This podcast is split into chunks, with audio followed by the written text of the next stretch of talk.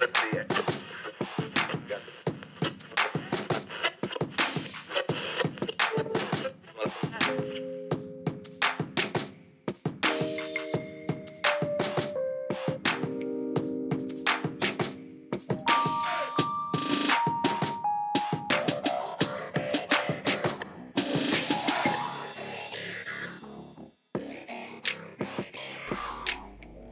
bonjour et bienvenue dans ce nouvel épisode de Recosic saison 3. Et oui, troisième année, on vous souhaite tous nos voeux, tout ce qu'il faut bien de la santé, tout ça pour vous, parce que oui, ce sera le premier épisode de l'année de, de la saison 3. Pas de l'année d'année, parce que des fois on s'étale. Euh, on va donc, puisqu'on ne change pas une formule qui gagne, on va vous parler de musique que l'on va faire découvrir ou redécouvrir. Quand je dis on, c'est moi, et puis vous l'avez déjà entendu, mon partenaire dans le crime. Et comme d'hab, même structure, une grosse reco. Et puis, alors aussi, hein, peut-être des petits changements cette année parce qu'on a, parce qu'au final, on a remarqué que ces derniers temps, des Hein fois, des fois, il y aura des petites recos à la fin, ou Ah bon bien on va parler de trucs en plus sans, euh, qu'on partage. Ah bon Euh, voilà, mais ce sera toujours Eh plus ben. ou moins rattaché à la musique. Et ouais. Ah bah Eh ben. alors, Ah Bah alors. alors hein? Eh bah go. Qu'est-ce que je dis moi? Go go go? Et c'est quoi ta reco ce soir, Auroro Oh wow, tellement de rimes. Euh, donc euh, le, la reco ce soir en fait, euh, c'est un petit retour sur un artiste qu'on avait parlé l'an dernier et c'est sur l'album, c'est l'album Hugo de Lloyd Carner. I can't forget the screams. Late at night, clinging to the beams. Wonder is he understanding what I mean? Saying, don't go now, yo, please. Cause I was starting to believe the first 27 years a bad dream. Finally found my feet, head low, walking through the streets. Had these headphones filling up with beats. My mind speaks, I'm hurt. Still rosy in my cheeks. Why the autumn leaves get to fall in peace when it's falling down on me? I keep my hands what you can see. Cause I get big and fallen by police. Felt you cool it in my jeans. My back pocket splitting in the seams. I couldn't start the car, find the keys. Yeah, yo, I forgive you, I forgive you, I forgive you. And I hope that it continue after everything.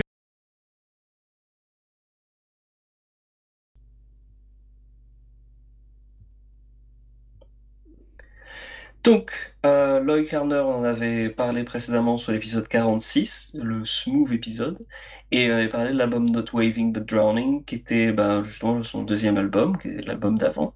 Et euh, durant l'épisode, on s'était même promis de jeter une oreille à un nouvel album, euh, Mhm. parce que ça nous avait tous les deux beaucoup plu. Et, enfin, pour le coup, moi, c'était vraiment un gros coup de cœur. Donc, euh, dès que les morceaux sont sortis, je m'y suis mis.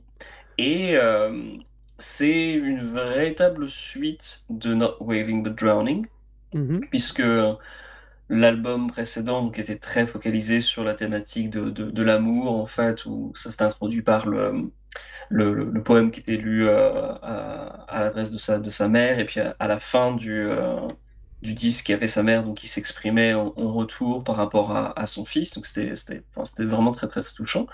Et euh, là, pour le coup, c'est un album qui est plus focalisé sur son, son père, donc...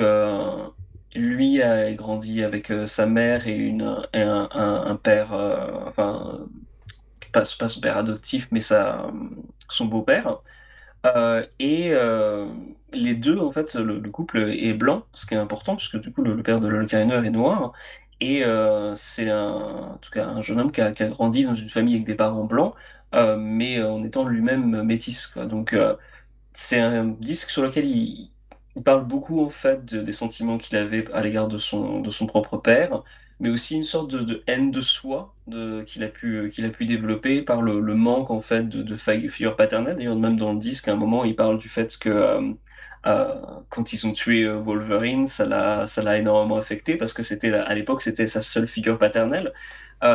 Vraiment je, je trouve ça extrêmement touchant et à la fois extrêmement tragique parce que c'est vraiment le genre de décision qui éditoriale qui sont prises dans le monde du comics euh, par pur euh, effet d'impact et dire genre Oh, regardez euh, on, a, a tué ce type là puis il revient après.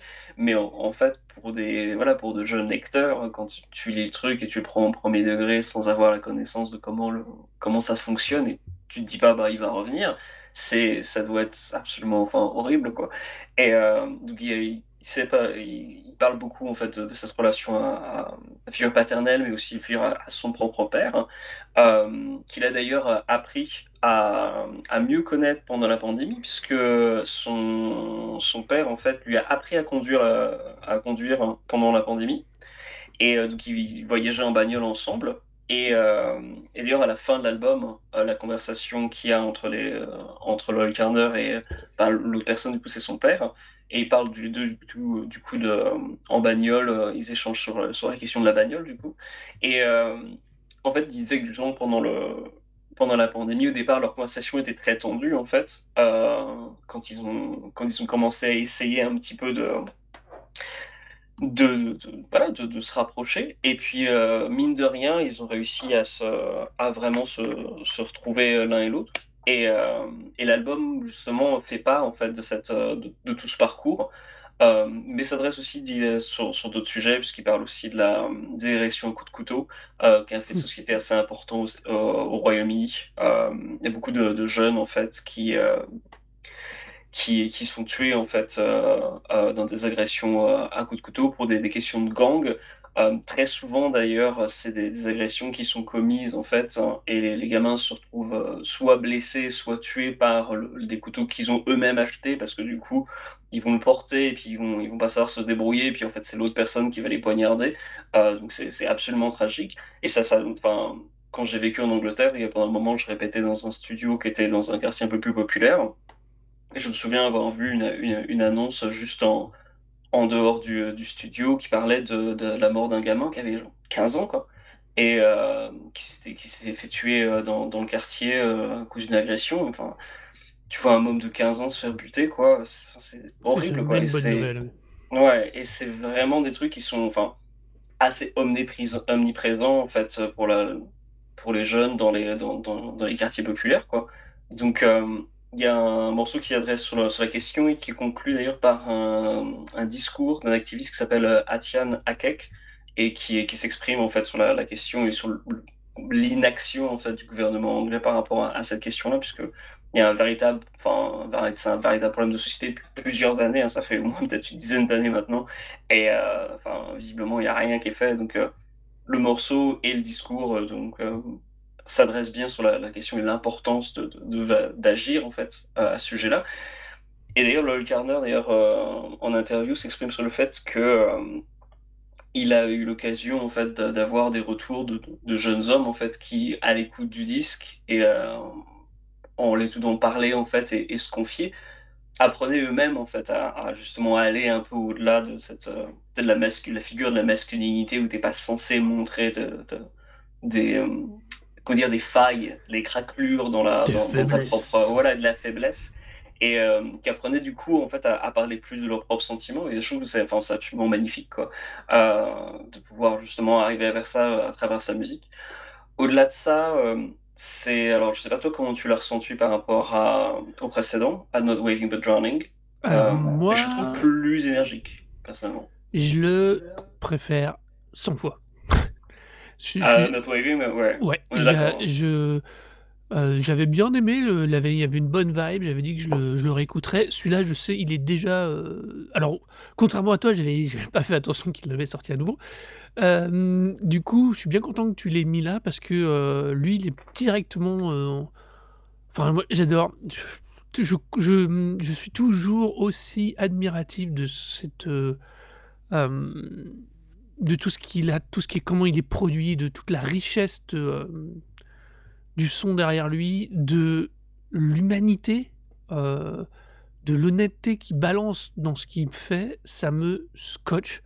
Euh, tu as parlé de l'histoire avec son père, si j'ai bien compris, il y a aussi une histoire avec euh, son... Alors, comment ça se dit en français? ADHD euh... Oh, ADHD, euh, Attention Deficit Disorder, donc euh, le déficit de l'attention. Voilà, il en reparle encore, il le reconstruit des éléments dessus. Enfin, il est, il est, il est fascinant. Il y a un côté, euh, alors attention, comparaison n'est pas raison.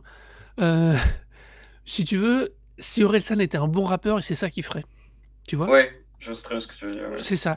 Pour moi, il, il aurait ce, il a Orelsan a d'autres qualités, hein. je vais pas, euh, je dirais pas, c'est pas le pire du lot, mais lui, il a un flow, une, une, un lyrisme et, un, et, des lyrics qui sont euh, qui sont géniaux quoi. Alors le plus beau entre guillemets de mon point de vue moi qui suis beaucoup moins anglophone que toi, c'est que ça sonne toujours ouais. incroyablement. Moi, il faut, il me faut deux écoutes pour comprendre ce qu'il dit. euh, mais... Oh bah moi, il m'en faut deux, trois, hein, pas déconner non plus. Hein. C'est pas, pas, évident. Hein. Ça sonne toujours, enfin, le, s'il y a un truc de ouf, quoi. Sa voix est vraiment euh, un des instruments de son mix et de son, et de son morceau. euh, c'est vraiment su, enfin, il est superbe. euh, J'adore la direction. Vraiment. alors en plus, moi je trouve que comme tu dis, il est plus dynamique, plus groovy. Enfin, groovy, non, c'est pas le mot. Je sais pas, il y a plus d'énergie, je trouve, dans Il celui-ci que dans le précédent. en fait, pratiquement. C'est la première impression Ouais, que j'avais et j'ai j'ai toujours gardé un petit peu ce côté-là. Il y a une- les beats sont beaucoup moins jazz, alors que paradoxalement, il a bossé avec beaucoup plus de jazzman en fait sur, euh, sur ce disque. Euh, il a, il a, en fait, il a bossé en studio avec des musiciens live en fait hein, euh, Mhm. pour le, pour la création du, de- de- des morceaux. Donc euh, Youssef Days par exemple. J'avais plus, j'avais noté d'autres noms. Euh, mais il y a véritable, euh, il y a véritable travail en fait en studio qui va, qui est pas, il y a, il y a du sampling, mais il n'y a pas que du sampling. Euh, en revanche, par exemple, il y a un morceau qui est produit par Madlib d'ailleurs, euh, qui est donc le Oui. producteur Madlib qu'on avait parlé il y a bien bien longtemps sur notre deuxième épisode quand Oui. on avait parlé de Matt Villain, mais donc qui, est- qui a un morceau dessus. mais globalement, c'est d'ailleurs, c'est, je crois que globalement c'est Quest, euh, K K-W-E-S, qui est le producteur, le même producteur en fait qui était déjà sur le sur le précédent. Donc euh, continuité, mais euh, ils ont ils ont fait appel à des, des musiciens qui ont voilà, qui ont construit les- les- la dynamique des trucs. Lui-même disait d'ailleurs que euh, dans l'écriture des paroles, en fait, il a brisé pas mal de choses dans ses, dans ses codes. Mhm. il a essayé de d'aborder des choses d'une manière différente. Alors, il disait qu'il s'était influencé, il a été un peu influencé par Anthony Kiedis, de des Red Hot Chili Peppers. Ouais. Euh, parce que du coup, enfin, il disait, il disait dans l'interview, genre, ouais, le mec est blanc, et euh, donc, du coup, il s'autorise à dire un peu n'importe quoi et à faire des trucs un peu, euh, un, un peu alambiqués. Et euh, de la même manière, en fait, ça lui a dit, genre, bah, en fait, moi aussi, je devrais faire un petit peu partir et me, me laisser aller. Il n'y a pas de raison pour laquelle je, je devrais Ah oui. mettre des limites. Et donc, du coup, il y a des moments où il, où il a des, des paroles, en fait, où ça rime pas. Mais du coup, euh, comme ça s'arrange avec les, avec les, euh, avec le reste des morceaux, avec le- les instrumentations et tout, c'est, en fait, ça fonctionne très bien. Et tant qu'il y a le flow, en fait, tu t'en fous qu'il n'y a pas de rime. Oui, mais c'est oui, mais on en revient à la question de la manière qu'il a dû utiliser son flow et sa voix. quoi. Ouais. Et de sa voix et sa, son émotion, en fait, je trouve que tu Ouais. perçois tellement de choses, en fait, dans la manière dont il pose. C'est euh, c'est assez, euh, assez ahurissant. Euh, je trouve un côté un peu émo, d'ailleurs, hein, dans sa, dans sa manière de, de poser. Euh, de la même manière que euh, tu vas avoir des... euh, Qu'est-ce que tu mets dans ces cas-là dans Emo Tu- Dans le sens Alors, où il des est trucs sans comme- filtre? Ouais, et aussi, en fait, dans la façon où il y a une sorte d'esthétique de la voix brisée. Euh, Voilà, ok. Euh, il ne travaille pas tant que ça, mais par exemple, dans pas beaucoup de trucs de Screamo, euh, tu vas avoir une, une tendance à accentuer les moments où la, la voix commence à, à se perdre, ou des, des chanteurs en fait qui vont terminer toute leur chaque ligne en fait par une espèce de soupir ou quelque chose de plus euh, de, moins crié en fait. Donc euh, t'as, t'as une- le chant se brise et intentionnellement.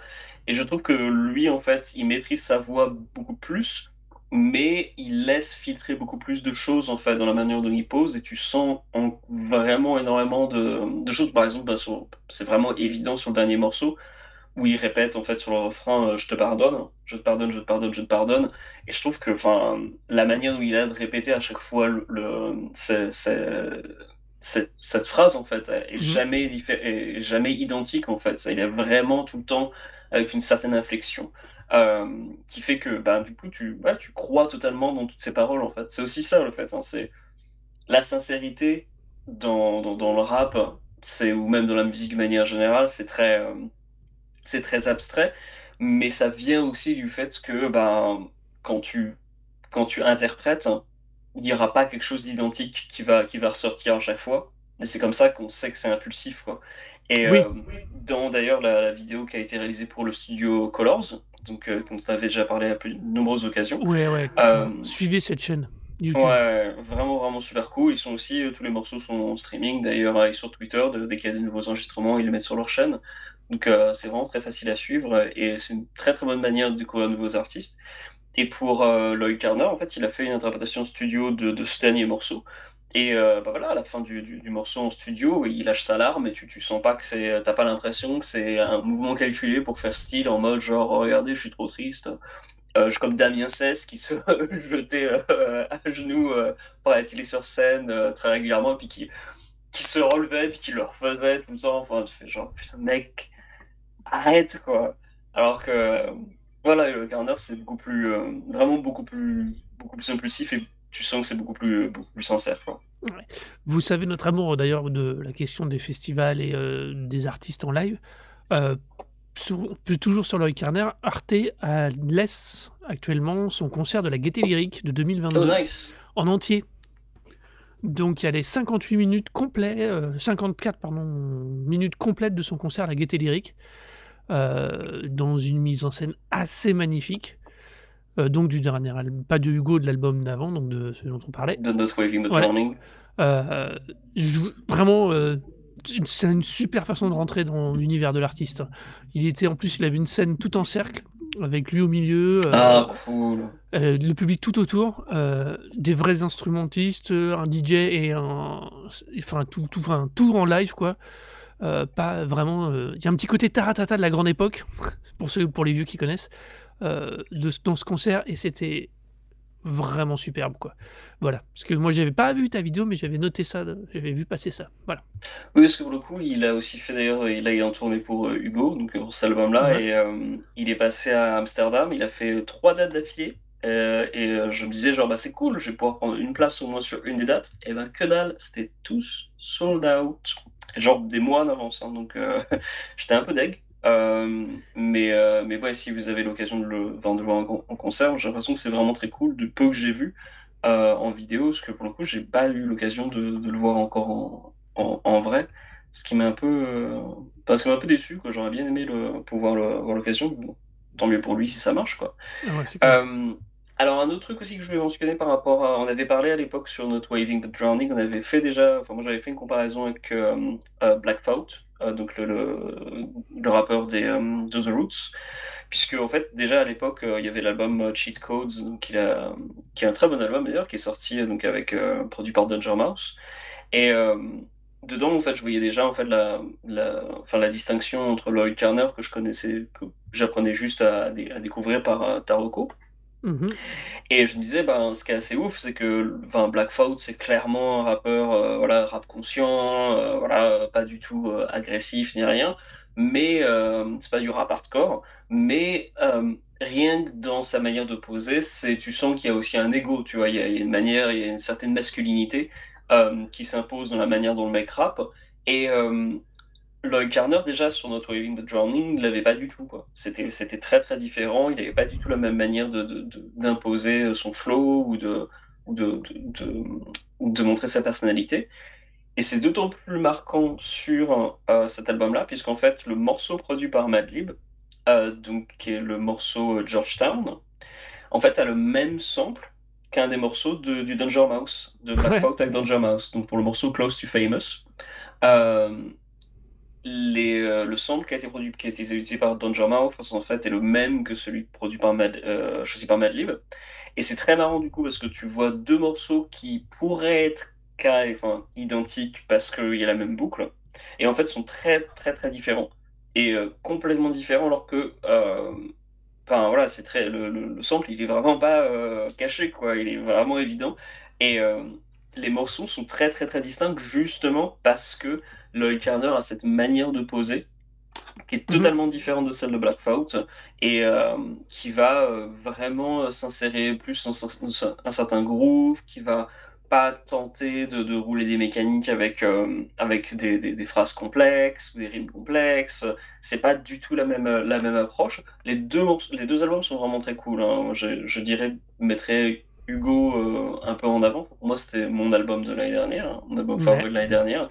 Cheat Codes était, aussi dans ma liste des, des albums de l'année dernière. Je le trouve vraiment très très très cool.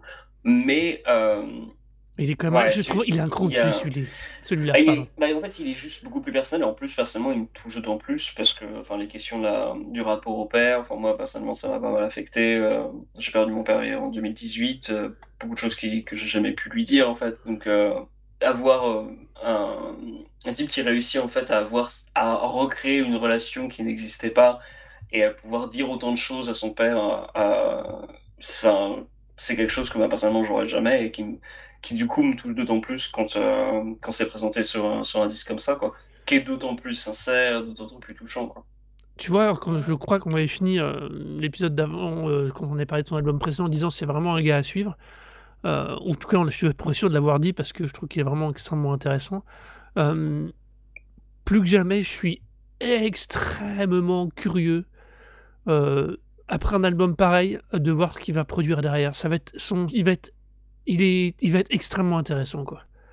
Ah oui, non, mais Euh, c'est d'ailleurs, vraiment, euh, euh, c'est c'est- la, la- comme tu dis, la richesse, l'humanité. Le...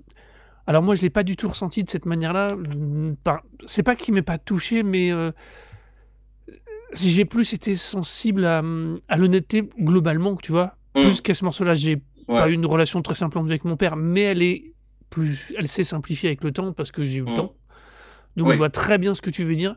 Euh, mais il y a tout un, c'est tout ce côté-là justement, euh, cette capacité d'aller taper là où euh, taper pas dans le sens méchamment, d'aller non, bien sûr, de mais euh, s'immiscer dans ton propre, dans ta propre réflexion, dans ton, ta propre vie que, qui est vraiment, est vraiment forte. Et puis, et puis c'est mix quoi, bordel, c'est mix quoi. C'est Non, non, ouais, c'est extrêmement bien foutu.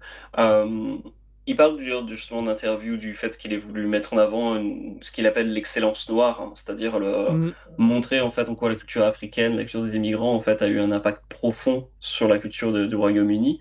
Et que euh, généralement en fait c'est tellement, enfin le Royaume-Uni c'est souvent ça, hein, c'est le mythe du melting pot, hein, tu- tu- mm, tout est tout est tellement mélangé, mais effectivement tout est tellement mélangé qu'au final ça devient très blanc en fait. Parce que c'est réapproprié d'une certaine façon, même pas enfin, involontairement ou sans, pas nécessairement avec de la malice, mais c'est euh, c'est la conclusion qui est faite parce que du coup, quand euh, toi t'arrives, lui il en, parlait en tant que, que jeune homme, de, de découvrir en fait au fur et à mesure, euh, quand il a, il a commencé à avoir une culture musicale plus approfondie, de, de se rendre compte en fait que beaucoup de choses qui étaient euh, propres à la culture anglaise étaient en fait des, des choses qui, faisaient- qui étaient des produits de la colonisation anglaise, qui étaient mhm, enfin, extrêmement massives. ouais, Et euh, ce qui est pas du tout enseigné à l'école, ce qui est pas du tout enseigné non plus par les parents, parce que bah, du coup, ils ont pas forcément toutes les, les cartes pour, pour pouvoir expliquer ça à leurs enfants et leur dire que, genre, bah ouais, cette musique-là ou ces rythmiques-là, ça vient de, euh, de, de pays, euh, là, pays des Caraïbes ou autres, que...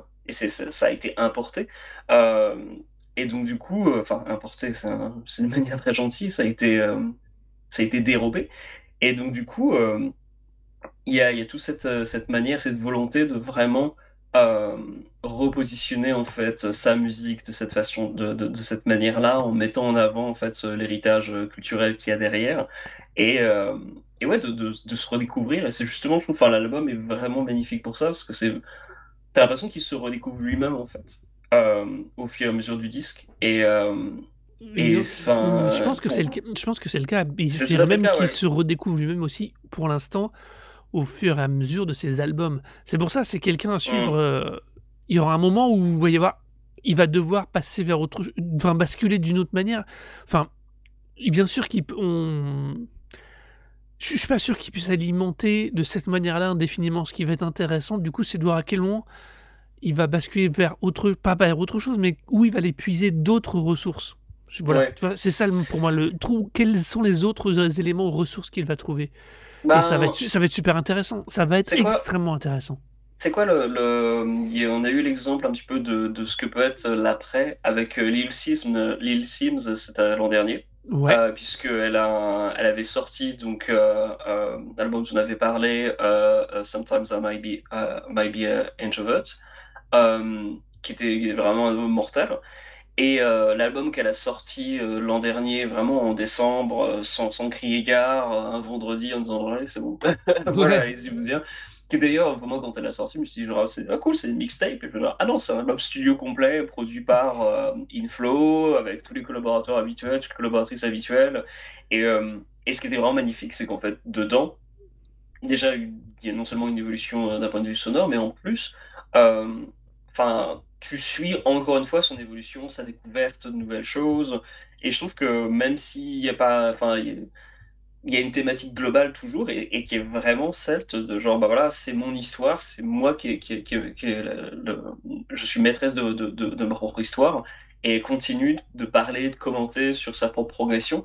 Et euh, enfin voilà, t'as jamais, tu cesses jamais d'évoluer. C'est justement ça aussi qui est, qui est vraiment très très fort hein, chez, chez ces deux artistes-là, c'est que c'est des gens qui, euh, qui osent parler honnêtement de leur propre faiblesse de leur propre force pour Mm. montrer comment, quelle est leur trajectoire et admettre des fois leurs erreurs et, euh, et aussi admettre euh, et, et des fois se renforcer, dire genre non, j'ai raison, j'ai raison, je vous emmerde. Et euh, c'est vraiment, vraiment, vraiment ouf euh, de, de la part de Lily Sims. Enfin, son album est vraiment, vraiment mortel. Beaucoup de gens d'ailleurs l'ont mis en, comme un- dans leur top de l'année alors qu'il est sorti juste à la fin. Il y a plein de gens qui font genre non, mais c'est vraiment euh, l'excellence. Et, euh, et Loïc Carnage, je ne me fais pas trop, trop de soucis à ce niveau-là. Ce sera jamais encore euh, peut-être des, des, des, des- thématiques aussi, euh, ouf que ça, hein, mais, euh, mais je le sens pas, hum, même si est, il est dans l'honnêteté et dans la confession, je le sens pas prêt euh, à, euh, à se laisser piéger ou à se répéter en fait.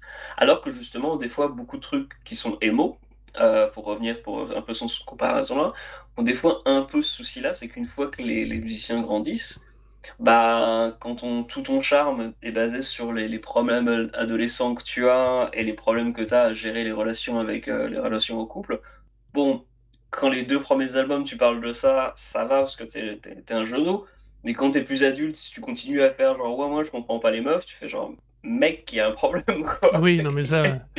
Alors c'est, que là, euh, c'est, c'est un- bah oui, en réalité, ce- je pense que ce qui nous nous parle dans euh, dans ce que fait Loïc Carner, c'est que justement, c'est qu'on n'est plus dans ce prototype du euh, rappeur de merde euh, en mode meuf bling bling en co. Et, euh, et voilà. Ce D'ailleurs, qui, ce qui peut être très bien fait, mais genre Bah- le dernier Freddie Gibbs, il défonce à ce niveau-là, et là, il est, il est totalement sur cette, cette optique-là, ouais, mais mais faut, je me- faut lui montrer de la personnalité. Et a- justement, il en, ils en montrent, quoi. Oui, et puis il y a aussi une forme de respect intrinsèque. On n'est plus dans l'outrancier des années 90, quoi. Euh, en disant ça, j'ai un truc. Attends, j'ai vérifié en même temps. Euh, ouais, c'est ça. Alors j'ai dit une connerie. Ah ah Le concert de Lloyd Carner que de laisse Arte en ligne com- en complète de la Gaieté Lyrique du festival 2022, c'est bien sur l'album Hugo. Putain, D'accord, ok. je, je l'ai vu. oh, putain, alors donc j'avais déjà écouté l'album. Ah ah Quel blaireau Putain, tu vois, je- c'est ça mon problème. Moi, je mémorise mal. Ah là là, bordel. Je note tout, quoi. Remboursé Ouais, mais non, mais je le. Tu vois, je m'étais. euh, tu vois, c'est- ah, boulet. J'ai pas fait attention que c'était un C'est- nouvel c'est album. vrai. C'était enregistré le 5 novembre 2022. Donc, ouais, c'est le nouvel album. Oui, il est sorti en, en septembre ou quelque chose comme ça, le Hugo. Euh, non, mais je te Je jure. souviens parce que je l'ai écouté quand j'étais coincé dans un, dans un train. hein. Les transports publics euh, en, aux Pays-Bas, c'est pas des fois, des fois c'est un peu la, la galère. ouais. Alors, je dois avouer à ma décharge que j'avais écouté ce concert euh, en- d'une oreille en faisant autre chose en même temps. C'était tombé dessus par hasard. Mais c'est et- c'est pas grave, ça arrive au meilleur, et en l'occurrence, Oh non, mais moi je suis le meilleur. Oh, moi je suis une catastrophe pour ça. C'est une des raisons pour laquelle j'aime qu'on fasse cette émission, ce podcast. C'est que ça m'oblige à écouter vraiment les trucs parce que sinon. euh, Et puis, enfin bon, passons. Pas revenons. Donc, ouais, donc il y a donc bien le concert euh, live de Hugo. euh, Du coup, je vais le réécouter pour la peine. Donc, Bah, j'irai peut-être l'écouter du coup parce que euh, moi Ouais. pas vu. c'est, ouais, je, te, je vais t'envoyer le lien. Euh, Yes. donc, euh, c'était donc. euh, finissons sur ce chef-d'œuvre de ma part. Euh, donc, c'était l'album Hugo de Lloyd Carner, qui est donc Taroko pour le première émission de janvier. Et moi, Marocco à moi, du coup, on va pas changer une équipe qui gagne, hein, c'est-à-dire, ça fait du bruit, ça tabasse, j'aime bien ça. Euh, c'est donc Mother Vulture avec l'album, que je dise pas de bêtises, je me le remets sous le nez, je suis débile. Je- alors, euh, Mother No Best.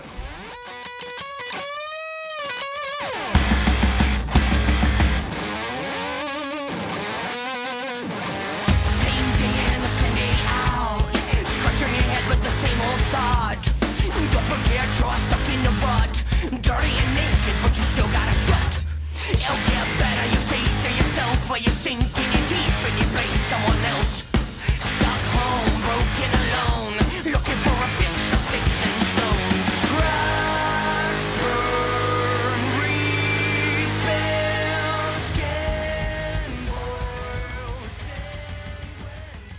Alors, qu'est-ce que c'est Mother Vulture?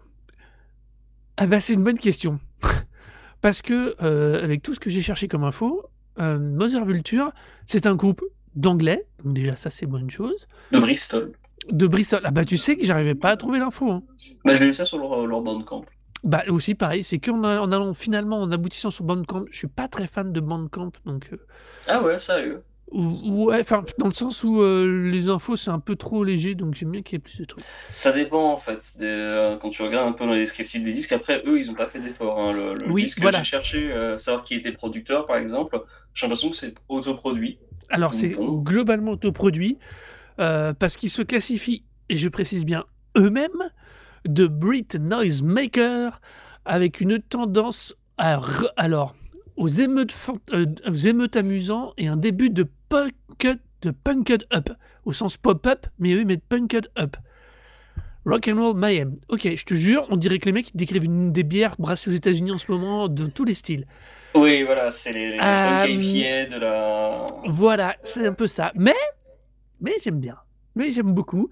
Euh, ils ont tendance à être classés ou rapprochés de Queen of the Stone Age, mais moi je les trouve bien plus fun, euh, bien plus intéressants que Queen of the Stone Age. Ah, tu trouves? Moi je trouve ça. Enfin, déjà, moi je trouve pas du tout que ça ressemble à Queen's of the Stone Age en fait. Moi, alors- enfin, après, j'ai d'autres références. Ils sont souvent rapprochés euh, dans tout ce que j'ai pu lire de Queen of the Stone Age. euh, moi, je comprends pas bien le rapport parce que je trouve plus fun, bien Non. plus rock en plus, bien plus tabassant. Euh, En fait, c'est quoi? Moi j'ai pensé à The Darkness en fait en les écoutant. Alors, c'est pas comme The Oh, Darkness, ouais. que The Darkness c'est plus. c'est Enfin, voilà, c'est un groupe de hard rock. Ouais, Mais eux, ils ont un petit côté hard rock, surtout dans la voix du chanteur, en fait. Ouais. Euh, ouais, ça, je, est ça, je suis d'accord. Au perché, euh, qui, qui va un peu plus chercher les notes vers le haut. Euh, mais sinon, moi, ça m'avait fait penser parce qu'ils ont, ce que j'ai vu, ils ont joué à des festivals comme le, Blood, le Bloodstock. Donc, c'est voilà, un festival ils ont métal. Pas arrêté de tourner Ouais, depuis 200 dates. deux ans, trois ans, combien de temps existe? Trois ans, ouais, c'est ça. 2019, ils ont- alors 2018, je crois, la formation, et 2019, Ouais. euh, depuis le, enfin, ils ont commencé vraiment à faire sérieusement des concerts, donc 200 dates Alors oui, depuis J'ai- 2019, quoi. Ouais, donc ils arrêtent pas en vérité non-stop. Euh, ils font... Ouais, ouais. Alors ils font plein de petites salles aussi, j'ai vu. Euh, Mm. On en parlait en préparant l'émission, j'ai été vite fait jeter un œil à leur tour date sur leur site. Euh, ils font des, ils font n'importe quelle taille de salle quoi. Donc c'est très très très très varié. Euh, Il y a un truc intéressant avec eux, euh, c'est que très très très clairement, euh, à l'inverse exact, c'est c'est l'attitude exactement inverse de Lloyd Carner. Eux, ils ont de l'ambition, ils l'affichent, ils en parlent. Alors, c'est aussi une posture, il faut être super clair. Mm. C'est aussi une manière d'être. Mais euh, ils ont comme ambition de faire euh, de playing à l'O2 Academy, qui est euh, très grande salle, si j'ai bien compris, aux États-Unis, Ouais, en bah, Angleterre. euh, alors bah il y a plusieurs O2. O2, hein. O2 c'est, enfin O2 c'est un, un fournisseur d'accès internet, Oui. hein, donc euh, voilà. Et euh, alors il y en a plusieurs O2, euh, mais généralement c'est des salles de, je sais pas, aisément 2000 personnes, quoi. Voilà. Donc si tu remplis une O2, euh, enfin O2, euh, voilà, ça veut dire que ça marche, quoi. c'est leur ambition, tu vois. Donc, on est face à un groupe qui est super jeune en termes d'historique, euh, qu'on par contre apparemment euh, une couverture média, mais en béton armé. Je sais pas qui est Mhm. leur attaché de presse chargé de com, mais c'est euh, ils savent très bien euh, utiliser tous les médias et les médiums actuels. Et ils sont et au final, bah tout ça dit, on pourrait être un peu sur le reculoir, se dire un peu produit, machin, bidule. Et j'a- moi j'aime beaucoup. Leur musique elle tabasse bien fort. je suis j'aime vraiment cet album parce que euh, le premier euh, c'était surtout surtout un extrait de leur live que j'aimais moins, mais euh, j'adore leur côté des fois pas ultra garage, enfin je sais pas comment dire, tu sais, vraiment en mode balestek quoi. Le, démarrage de l'album, de toute façon, avec le gros bruit de gratte qui sonne au, au fin fond du garage et la batterie qui démarre dessus, j'aime bien. Ça m'a tout de suite tapé et, et bah je suis vite pris par le rythme, par l'énergie de ces gens-là. Euh, sous des airs un peu bordéliques et foutraques, je trouve que la prod est incroyablement équilibrée. Ils jouent beaucoup sur leur côté. Enfin, moi, des articles que j'ai lus sur eux, c'est vraiment le truc qu'ils mettent en avant sur le fait que, voilà, sur scène, ils, ils foutent un peu le bordel. Tu vois leurs clips, euh, ils bougent Ouais. partout. euh, c'est, euh, ça fait partie de ces groupes qui, euh, qui veut vraiment se tailler une réputation live, en fait, en, en, en y allant à fond.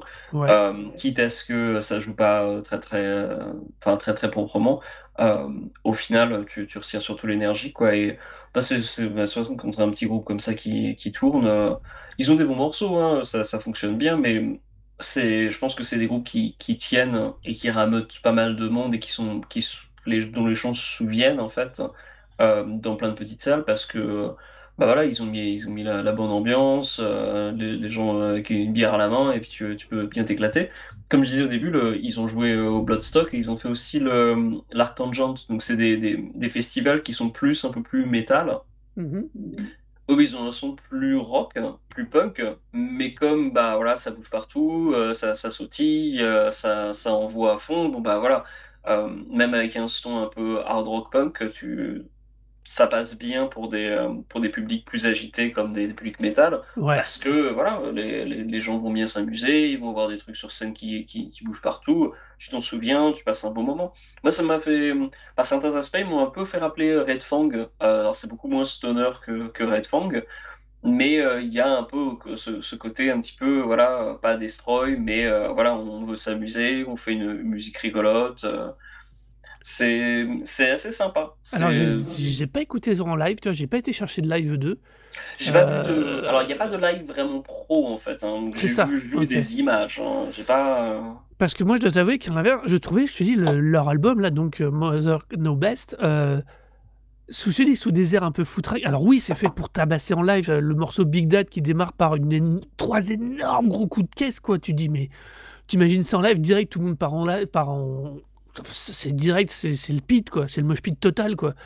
Euh, ça peut pas être autrement. Euh, mais, je te dis, il y a un esprit, comme tu dis. J'ai l'impression que sous des, euh, ils ont des looks euh, de improbables en plus visuellement. J'ai vraiment l'impression qu'ils cherchent une, comment dire, Ils ont des looks improbables, ils ont des, ils ont des panoplies de rockers quand même, hein, sans, sans Oui. vouloir trop méchant. Oui, ils ont, Euh, ils ont un côté, dans un- euh, Tu vas dans un fest metal ou, ou punk, tu vas avoir euh, genre une, une mer de gens qui vont être habillés comme ça quand même. C'est pas. ah non, ils sont pas, ils sont pas hors normes, mais ils ont tapé, ils- les quatre sont dans quatre, les- on va dire, ils regroupent les quatre grandes familles dans leur style, quoi, tu vois. Je sais Mhm. pas comment le dire autrement. Mais je trouve que leur album, il m'a un peu scotché parce que euh, quand je suis arrivé sur Homemaker le dernier, par exemple, euh, j'ai pareil, j'ai cette sensation que ouais, les mecs qui mettent de la patate, ils veulent y aller à fond. Je, suis vraiment curieux moi de- d'entendre un live enregistré pro parce que je suis vraiment.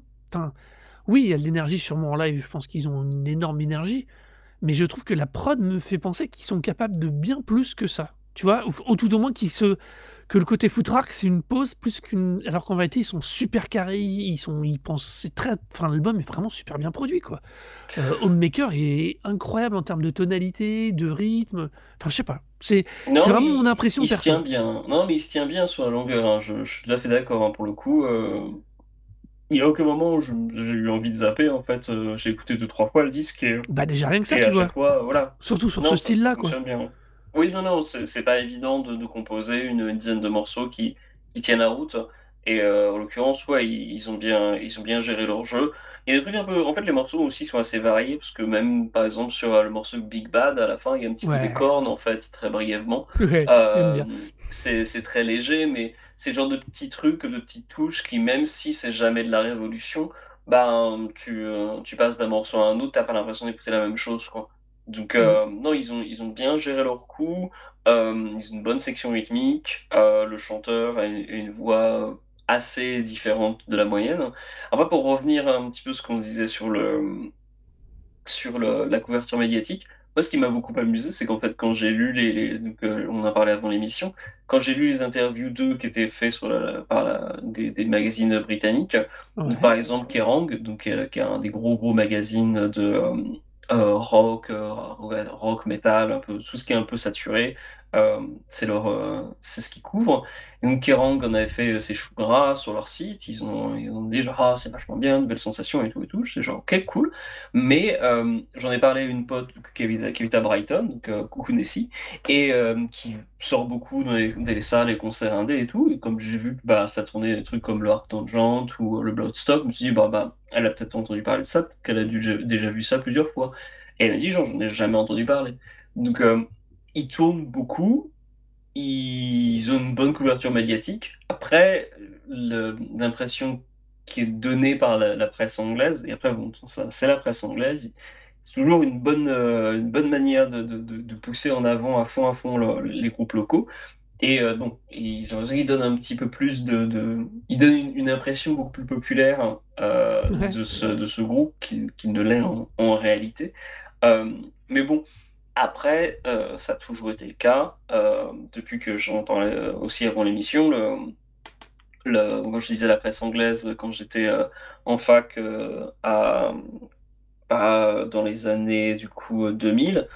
Euh, à l'époque, je lisais des, magazines anglais, je voyais parler de, groupes comme Raging Speedhorn, Hearthstone 9, Vacant Stare, In Me, des trucs qui, que- qui tournaient à fond, enfin, qui, qui avaient l'air de super bien marcher en Angleterre. J'étais genre, Ah, c'est trop bien. Des disques que j'avais un mal fou à les trouver sur Paris, même en import, euh, personne ne savait ce que c'était, tu vois. Ouais. Alors que sur place, en Angleterre, une fois que je suis venu, quand j'en parle à ma partenaire, euh, des trucs comme In Me, par exemple, où je pensais que personne connaissait, euh, quand j'ai vu, j'ai vu que ça, ça se reformait récemment, je lui ai mentionné, elle me dit genre, ah ouais, putain, non, je l'avais vu, genre, non, mais il y a une vraie, euh, il y a un vrai phénomène anglais qui fait que des groupes locaux peuvent vraiment avoir une, euh, une notoriété euh, conséquente sur place euh, et ne pas, pas sortir en fait de, de l'Angleterre et puis faire une bonne carrière. Genre par exemple Unroad Reason, à mon avis, euh, enfin personne connaît ou très peu de gens connaissent en, en dehors de l'Angleterre, alors que quand ça tourne, ça, ça va remplir, ben, je- ça peut remplir, je pense, un, un O2 euh, assez facilement, parce que voilà, ils ont, ils ont plusieurs, euh, plusieurs disques que les gens se souviennent, ça a bien marché, quoi. Ouais, Mais ouais, en, ouais. en dehors de l'Angleterre, personne connaît, quoi. Ouais, je pense que ouais, c'est vraiment le profil de ce type de groupe parce que. euh, Bah, leur je, je leur peux pas non plus, hein, parce que pour le coup, euh, Alors. c'est sympa, mais bon, c'est- disons que ça fait des, des belles histoires à raconter au coin du feu. Dire genre, euh, quand j'étais jeune, euh, j'ai rempli l'O2 euh, en ouvrant, en, en, en ouvrant pour The Darkness, c'était trop bien. Ah bah c'est marrant que tu genre, parles d'ouverture. Type- tu vois, c'est marrant que tu parles d'ouverture parce que typiquement, pareil, dans la même logique de com autour de leurs, de leurs albums, ils ont une tendance souvent à déclarer que c'est marrant. souvent, les autres groupes, bah, ils veulent pas passer après eux parce que Oui. eux, ils sont trop de patates. J'ai- J'aime beaucoup cette position, mais ils ont dit ça après le festival. Alors, je me souviens, oh, bordel, je me souviens plus. De Tu- quoi tu- tangente hein, Ouais, c'est ça. Ouais. euh, ça me fait Oui. beaucoup rire parce que. Tu euh, vois, ça, c'est un truc que, tu vois, mais c'est eux qui le disent. Oui, oui, c'est eux le qui confirmer. disent. en Ah revanche, non, euh. bah non, ça déconner trop- beaucoup trop facile sinon. Mais bon, ça c'est en même temps c'est le phénomène de les, des des euh, des euh, pas, pas, pas des co- enfin des cover letters en gros des euh, des lettres euh, des, des lettres de, de motivation anglaises. Euh, il faut te vendre. hein. il faut dire genre ah mais je suis le meilleur, j'ai fait tel projet, j'ai réussi tel truc, j'ai fait tel tel machin, c'était génial, euh, j'ai acquis tel skill.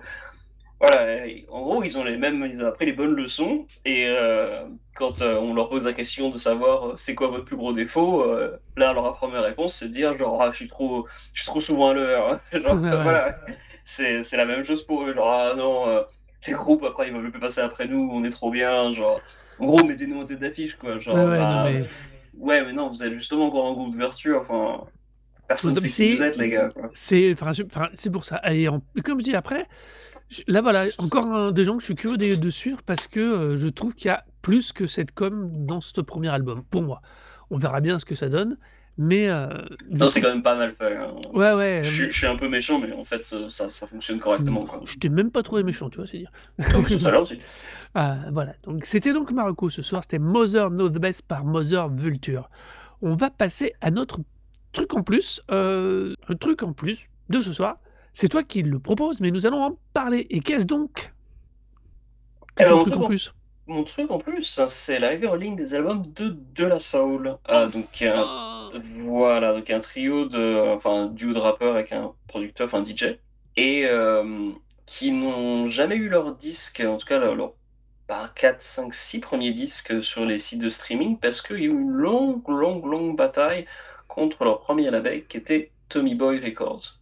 Alors, de ce que je sais de euh, ce qui avait été raconté par euh, Prince Paul, donc le producteur de, du, du disque, euh, en tout cas particulièrement pour Free Feet High and Rising, qui est un album qui est vraiment vraiment essentiel dans le dans l'histoire du rap américain. C'est un album qui a euh, imposé euh, un modèle en fait totalement différent dans, le rap de l'époque parce que c'était c'était des hippies quoi. Les, mecs ils arrivaient, ils étaient fringués en jean, un truc un peu baggy, un petit peu un petit peu, slacker, mais en même temps plutôt un télo, un peu, un peu poé- poétique et tout. Donc, totalement différent de la manière dont, les, euh, beaucoup de, rapports se présentaient, ou en tout cas étaient présentés euh, à l'époque.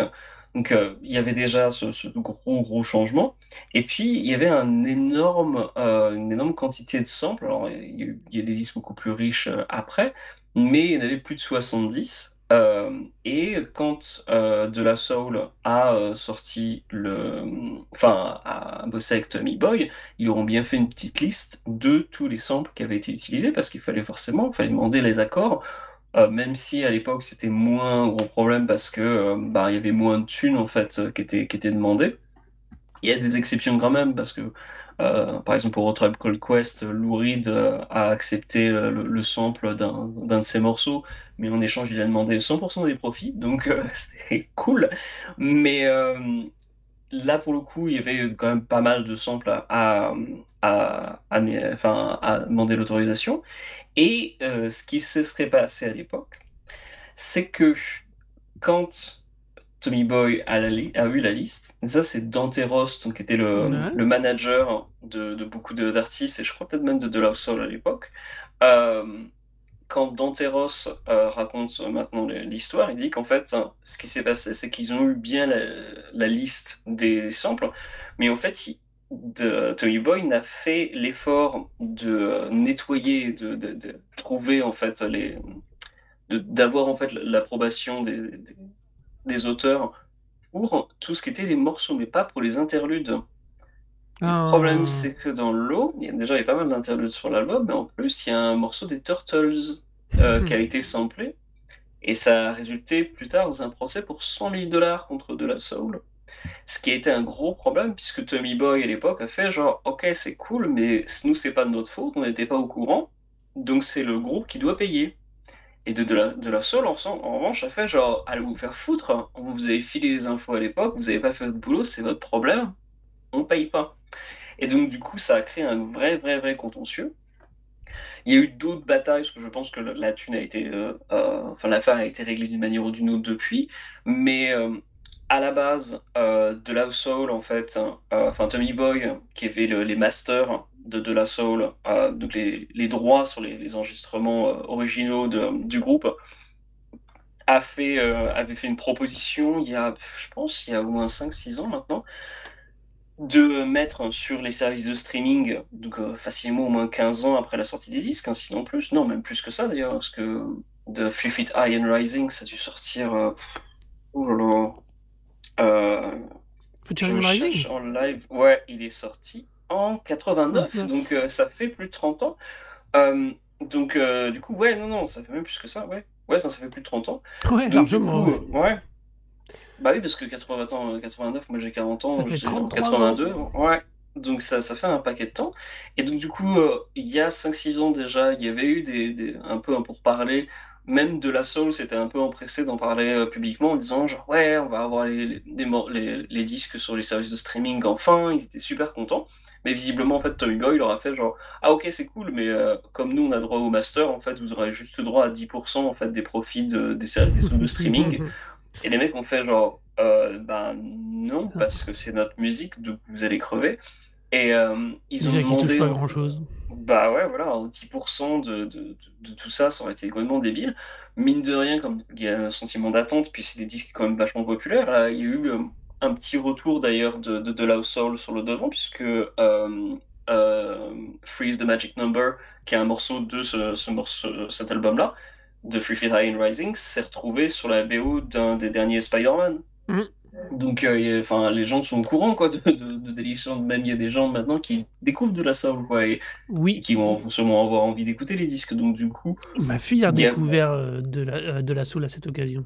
Voilà, exactement, c'est parfait exemple. Donc du coup, il y a une vraie demande d'avoir les, les disques sur ça, et il y aura sûrement de- du coup de la thune qui va être, euh, qui va être faite.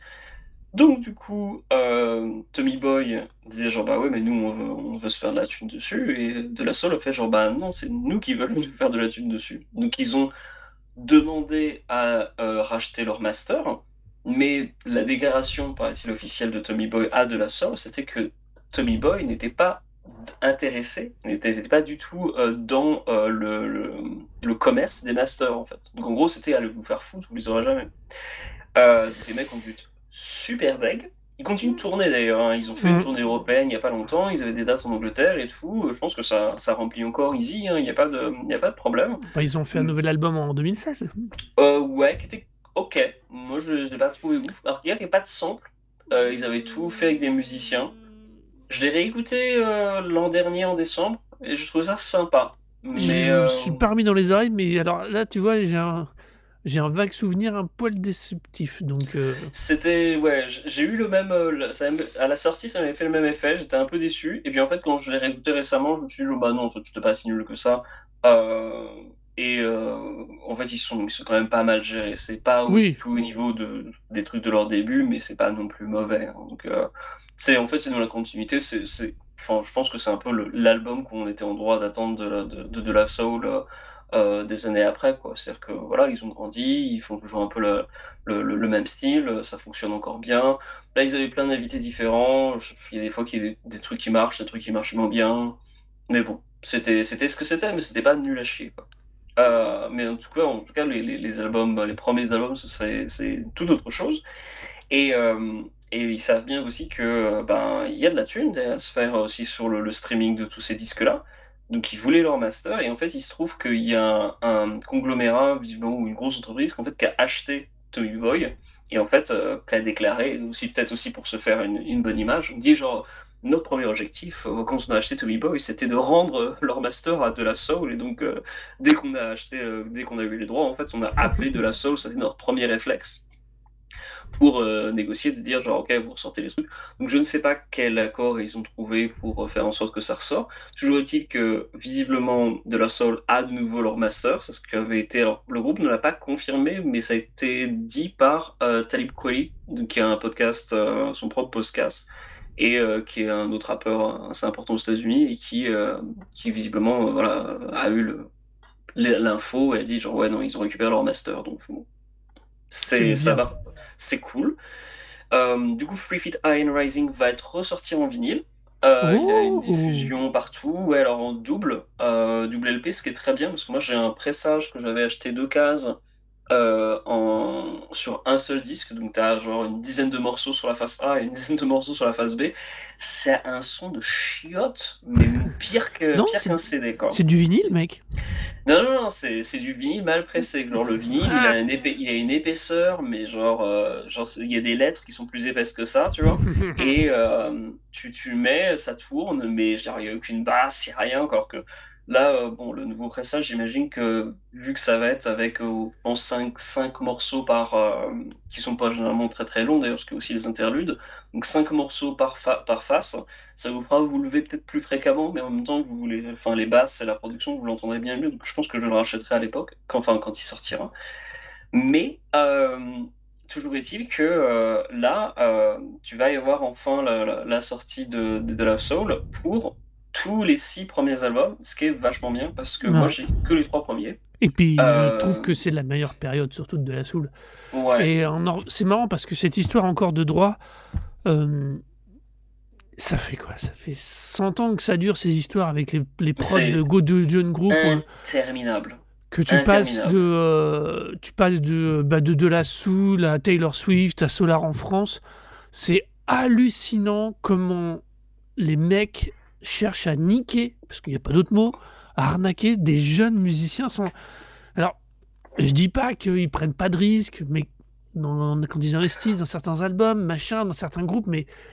Mais bordel, quoi, c'est dingue d'avoir des contrats aussi bouclés, aussi dégueux. euh, Enfin bon. Non, mais aussi, c'est des. Enfin, là, pour le coup, c'est des, aussi des labels qui, qui cherchaient. Alors, le, justement, Danteros, dans l'interview qu'il donnait euh, dans le podcast euh, Open Mike Eagle, hein, quand il parlait de, de, l'affaire de la Soul. Et on mettra d'ailleurs l'extrait d'ailleurs dans, dans les, euh, sur le fil Twitter de, de l'émission, mais quand il parle de, de, de ce problème-là, le mec de Tommy Boy, il le décrit vraiment comme un capitaliste véreux, quoi. Il, il le dit, genre, Ouais. ouais, je pense que le mec est au courant, quoi, c'est sa manière de procéder. Et visiblement. c'est fatigant. Ouais, mais un des trucs justement qui, qui a été, qui a été très très difficile pour, euh, pour De La Soul face à Tommy Boy, c'est que visiblement quand ils ont signé leur contrat originel, c'était pour des sorties cassettes, CD et vinyle, mais ça- le contrat incluait pas les sorties digitales. Et, Ouais. je serais, et, et visiblement, en fait, Tommy Boy leur a fait genre, bah ok, euh, si vous voulez forcer la sortie digitale, ben, on renégocie.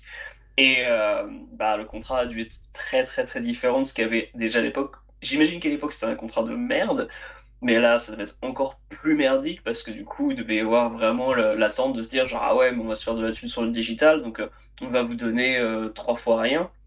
Mhm. Et de la Soul a dû faire genre bah, surtout avec le poids des années parce que de la Soul faut aussi voir un truc hein, sur le premier album c'est des hippies ils sont super positifs et tout.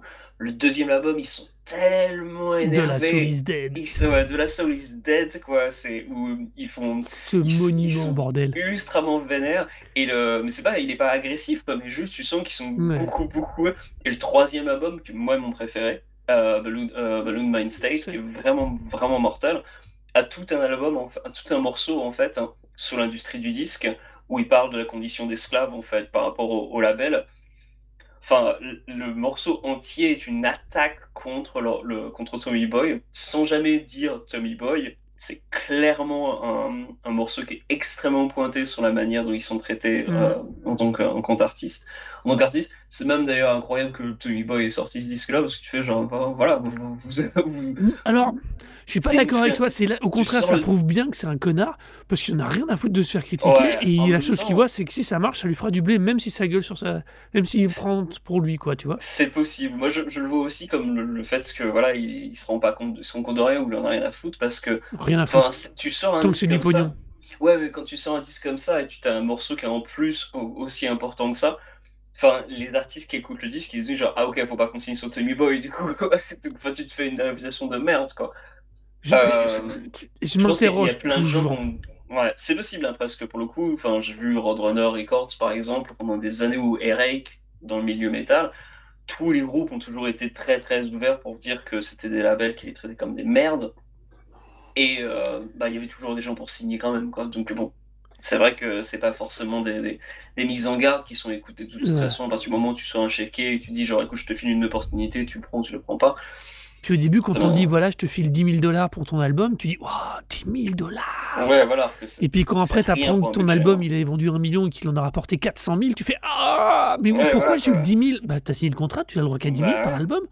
Et bah voilà, mais c'est euh, Puis les 10 000, tu les as même pas vus parce qu'en fait, ça a servi à payer le studio. Donc en fait, tu nous dois 20 000 dollars. ouais, non mais il vient forcer. généralement, euh, Je tiens dans, le- dans le même ordre d'idée, euh, continuons un peu sur les arnaqueurs. Alors, pas tout à fait dans l'ordre d'idée, j'ai été voir le film de... sur Whitney Houston, Ouais. euh, qui est C'était euh, comment? Intéressant, sympathique, qui est plus pour... Enfin, alors, pour le coup, je connaissais un peu bien le truc parce que... euh, pas, alors moi, elle m'a toujours pas spécialement fasciné, mais on va tourner rond avec une autre marque dont je parlais tout à l'heure. Elle m'a fasciné parce que je l'ai découverte au moment de la, du Super Bowl, quand elle fait l'hymne américain. J'ai découvert quelqu'un qui vocalement était un monstre, Ah ouais, ouf. hein. enfin un, ovni, et euh, ça m'a fasciné. Après, j'aimais pas spécialement ce qu'elle chantait. Par contre, euh, j'avais suivi plus ou moins sa déchéance, parce que c'est le cas, hein. Euh, et la mise en scène est quand même sans pitié avec elle. Et j'ai trouvé ça assez intéressant quand même de remettre en perspective quelqu'un qui était capable de gagner et de générer autant de pognon a quand même fini quasi ruiné, non pas par elle, mais par les gens avec qui elle vivait. Ouais. Donc euh, un peu dans le même ordre d'idée, euh, il y a quand même dans ces milieux, il y a des ouais. capacités de d'autodestruction ou de casse-couillerie hallucinantes qui me sidèrent quoi. Mais Trent Reznor, même, je, suis en train de lire un bouquin sur euh, The Downward Spiral qui mentionnait le fait que le, le manager de, de Trent Reznor, donc à ses débuts, ils, sont restés ensemble jusqu'en 2005, jusqu'à ce que justement il y ait un procès entre les deux, parce que justement Reznor a découvert qu'en fait euh, il perdait beaucoup de thunes, que le mec, euh, le mec escroquait, et donc du coup voilà, il a, il a dû faire, il a dû faire la scission. C'est le genre de truc qui te donne envie de mettre, mettre fin à une carrière musicale, parce que du coup tu te dis genre mais qu'est-ce que je fous quoi? Parce Bah, que euh, du coup je, je gagne euh, je gagne trois fois rien pour finalement être exploité par, par absolument tout le monde Et ben ouais, je parlais tout à l'heure de Solar, la Solar n'a pas sorti un seul album parce qu'il ne voulait surtout pas parce que parce que son contrat le coinçait avec des albums pour des producteurs à qui il voulait plus donner d'argent. Ouais. Et du coup, il a décidé de plus produire. Alors, euh, c'est peut-être pas plus mal, c'est pas une question, mais euh, c'est dingo d'arriver c'est quand, c'est quand même tragique de dire que tu Que des artistes sont bloqués, euh, ouais. artistiquement ouais c'est vraiment que pour lui, fort. la meilleure solution pour pas, bah, pour finalement rester honnête avec ce qu'il avait envie de produire, c'est de ne pas produire. C'est Mm. aberrant. C'est aberrant. Ouais, totalement. Mais bon, ça au moins c'est une ouais. bonne nouvelle de voir arriver Ouais. les premiers albums de De La Soul sur le streaming. Est-ce qu'ils Ouais. sont sur Tidal? C'est la vraie Euh, bah question. alors normalement oui, parce que pour le coup, c'est vrai que quand ils ont fait l'annonce à la base, ils ont parlé de Spotify. Euh, du coup, j'ai regardé dans les commentaires parce que moi j'étais prêt à, poster, à dire genre mais vous allez pas les mettre sur Tidal aussi.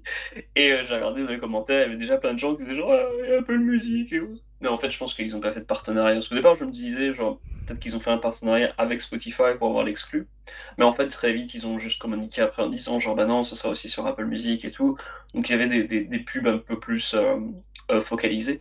Visiblement, ils ont mis les petits pleins dans les grands parce qu'ils ont des petites vidéos bien réalisées et tout. euh, ils ont une curateur médiatique. Ils ont même sur le, site de la BBC, là, on a mentionné le, fait qu'ils avaient de nouveau les droits, tu vois. Donc, enfin, Alors, ils avaient déjà, le- qui- la BBC avait déjà fait un article pour dire qu'ils avaient, per- qu'ils avaient pas les droits en 2000, euh, genre au moins il y a quelques années. Il y avait un suivi. Ce qui Mais, est euh, très très très rigolo, c'est que certains euh, EP singles de De La Soul de, des débuts sur Tidal sont datés de 2003 pour la mise à dispo. Ouais. Parce que par exemple, The Magic Number, il est daté de 2023. Oui, bah oui, parce que c'est le, c'est le, le renouveau. Bah ouais, bon, c'est des trucs qui vont être, euh, Ça, qui c'est un vont être mauvais corrigés. Ouais. Ouais, mais ça, c'est. C'est le grand problème des, des- des services de streaming et c'est vraiment enfin, Mhm. la, la manière dont les métadatas sont gérés. Ouais, ça c'est clair. Euh, c'est, enfin, je suis On en a déjà parlé. bibliothécaire. C'est un- Ouais, c'est, un vraie galère, c'est sûr. et c'est un vrai, vrai problème pour, le, pour aussi pour la, la rétribution des artistes. Parce que Bah tu oui. vois le nombre de trucs et de gens qui sont pas rétribués parce qu'en fait, l'argent est pas. On sait pas à qui ça doit aller. La- les, les informations sont pas bien rentrées ou sont pas bien conservées. Enfin, je voyais ça même euh, la, la fin d'année, il y a un album d'un groupe de hardcore qui s'appelle Burning Strong, euh, qui ont sorti un très bon disque. Et euh, sur Tidal, par exemple, c'est euh, il y a deux pages pour eux. Il y a une page pour leur premier album et le premier EP, et puis il y a une autre page d'artistes pour, pour le nouvel album. Alors, je ne sais pas qui a fait quoi, pourquoi c'est séparé. Je me suis même posé la question à un moment, Ouais. tu sais, genre, mais c'est un homonyme, et puis juste ils font le même genre de musique. Mais j'ai vérifié, genre non, non, c'est le même groupe, c'est juste que là, il y a deux pages séparées. Spotify sont un poil mieux en termes de classification, mais juste un poil. Euh, parce que Tidal, c'est vraiment, vraiment le chaos. Euh, malgré toutes les qualités Ouais. du service, c'est vraiment. On, avait, on avait déjà parlé quand on a fait un retour d'expérience. C'est vraiment leur problème. Ils ont un gros, gros problème à ce niveau-là. La, la- la technologie Spotify est bien meilleure, mais au moins Spotify, la lisibilité sur les artistes, c'est bien meilleur. hein, pour beaucoup, beaucoup de, de- de disques. Euh, alors que pour Spotify, t'as que dalle. Et je pense que les informations d'ailleurs et la, la manière de- dont les artistes sont attribués par Spotify doit être assez chaotique pour être gentil. Parce que si ils ne sont même pas foutus de mettre en public des informations sur qui, les a- qui sont les artistes pour pouvoir créer des liens entre les, non. les disques, qui semble être un, un truc bateau, puisque ça permet de découvrir d'autres artistes et de créer des liens et de faire en sorte que les gens restent sur le service. Donc c'est c'est tout bénef. Bon bah, ça ils le font pas. À mon avis, le- le- la rétribution des, des ayants droit euh, sur le, par, par les plateformes de streaming sur Spotify, qui est du coup la plus grosse, mais c'est mort quoi. C'est les gens doivent, doivent perdre un paquet de thunes, euh, alors que déjà ils sont pas énormément payés. Mais au final, tu te demandes si en fait les gens sont juste pas énormément payés parce qu'en fait, euh, Parce que c'est mal géré. parce que c'est extrêmement mal géré. Euh, j'ai vu aussi d'ailleurs, alors on pourra en ce moment en reparler plus en, en approfondi, mais sur les jours, euh, il y a eu un- toute une, sé- nouvelle série d'articles sur euh, les, les faux streams. Donc euh, des, des fois des gens qui payent en fait pour, euh, pour grossir le, le nombre de chiffres de Oui. streaming. Mais ce que j'ai découvert par l'entremise de cet article, c'est qu'en fait sur certains services de streaming, à partir du moment où un morceau atteint un certain palier par jour, en fait, le nombre de nouvelles écoutes ne compte plus dans la rémunération. Donc ça, c'est Mais ça, c'est un tellement de la. C'est- bon. hallucinant ce L'arnaque est, est- est complète. Parce que donc du coup, du fois, tu peux avoir des artistes qui vont payer peut-être pour que- avoir un plus gros chiffre de streaming, mais en fait, ça ne se retrouve pas, retrouve pas dans, la- dans les rémunérations. Aussi parce que des fois, les, je pense que les services de streaming, même pas des fois, je pense que les services de streaming sont bien conscients du fait qu'il y a des faux streams. Euh, Deezer communique plus, ouvert, plus ouvertement, d'ailleurs dans, dans l'article, sont, sont beaucoup plus ouverts à dire genre bah oui, nous on guette pour ça, on voit très bien, on voit les comptes, les activités anormales et tout. Visiblement, les autres services, en fait, so- soit se la ferment, soit font pas gaffe. soit euh, ben, communiquent d'une manière peut-être autre, ou juste n'ont rien à foutre, mais peut-être que leur manière de réagir, c'est justement de dire genre ah bah oui mais quand ça dépasse un certain plafond, du coup vous gagnez plus de sous. Donc du coup bah voilà, a des fois des gens du coup tu t'écoutes un artiste, hein, tu te dis genre ah bah voilà mon écoute rapportera peut-être euh, un, un centième de, de, de, de centime, mais ce sera déjà ça. Puis en fait bah non parce que bah, c'est un truc qui a déjà été écouté euh, suffisamment de, de fois cette journée, donc euh, bah du coup c'est tombé à l'eau quoi.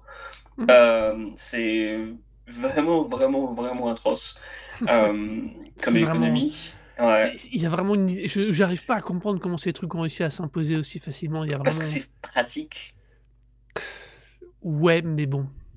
C'est pour moi, hein, c'est la, la seule raison. hein, c'est que par rapport à quand tu galérais pour trouver euh, des, des, des albums en MP3 sur les, les, les- des blogs ou des torrents, et c'était tellement la galère. Puis après, il fallait mettre sur ton iPod ou sur ton lecteur de MP3 ou les graver sur un CD pour. Là, alors en revanche, tu as une application sur ton téléphone, tu appuies dessus, tu, tu tapes le nom de l'artiste, tu le trouves. Ouais, ouais, non C'est mais... facile, quoi. Ouais, mais Et donc, ouais. du coup, bah, les, les- c'est- Ça se fait au détriment des artistes, c'est ça, du coup, Bien c'est sûr, bien bien vicieux, sûr. quoi. Ah oui, mais en même temps, tout a toujours été fait au détriment des artistes dans l'industrie musicale. Tout le temps. C'est pas faux. Bah, on en revient au point de départ qui est. euh, Bah ouais, ils se foutent de la gueule des artistes, ils cherchent à les, euh, les pourrir. Enfin bon. D'ailleurs, Universal Music, le patron d'Universal Music, qui a euh, mon enregistre là il y a quelques semaines, a fait une communication officielle au sein d'Universal Music dénonçant justement l'exploitation par les services de streaming des artistes et de la manière dont la rétribution était faite, demandant, dire genre il faut réfléchir à un meilleur, un meilleur format pour permettre aux artistes de, de- de- d'être mieux rétribués, ce qui est comme le pointait du doigt l'auteur des articles de- de- des jours, donc euh, Sofian Fanen, un très très grand journaliste, très très bon journaliste musical, qui écrit pour les jours et qui, que je vous encourage énormément à suivre sur Twitter si vous ne le faites pas déjà. Vraiment mortel, super important. Et euh, qui disait, genre, ouais, c'est du foutage de gueule parce que tous les faux streams, mais aussi ce qu'on avait parlé auparavant avec euh, les, les faux artistes qui créent des, des, des morceaux qui sont faits pour des playlists. Bon, bah voilà, l'Universal en fait partie. euh, Mm. c'est des majors qui contribuent à ce genre de truc. Et voir le mec d'Universal Music et dire, genre, il faut faire attention avec les artistes. Genre, mec, Ouais, tu ouais. t'as vu les contrats que tu fais signer aux gens? Enfin, je, Ouais, non, mais. tu viens peut-être de, dé- de débarquer. Non, c'est pas pour pas, c'est mais- une mise c'est une- c'est de la com. Là, pour le coup, c'est vraiment de la com, contrairement à ce qu'on disait Bah, tout à l'heure sur Mother Vulture. Là, c'est vraiment de la com de merde, quoi. Bah, c'est de la com. Alors, c'est de la com interne, ceci dit. Donc, euh, j'imagine qu'ils s'imaginent bien que ça va filtrer, mais en même temps, enfin, quand tu déclares ça à tes employés, après, tes employés, ils font genre, ouais, enfin. Je te rappelle que même la com en interne, c'est important. De, oui, que les vrai, gens, mais. les gens quand, mais- quand, quand, quand tu.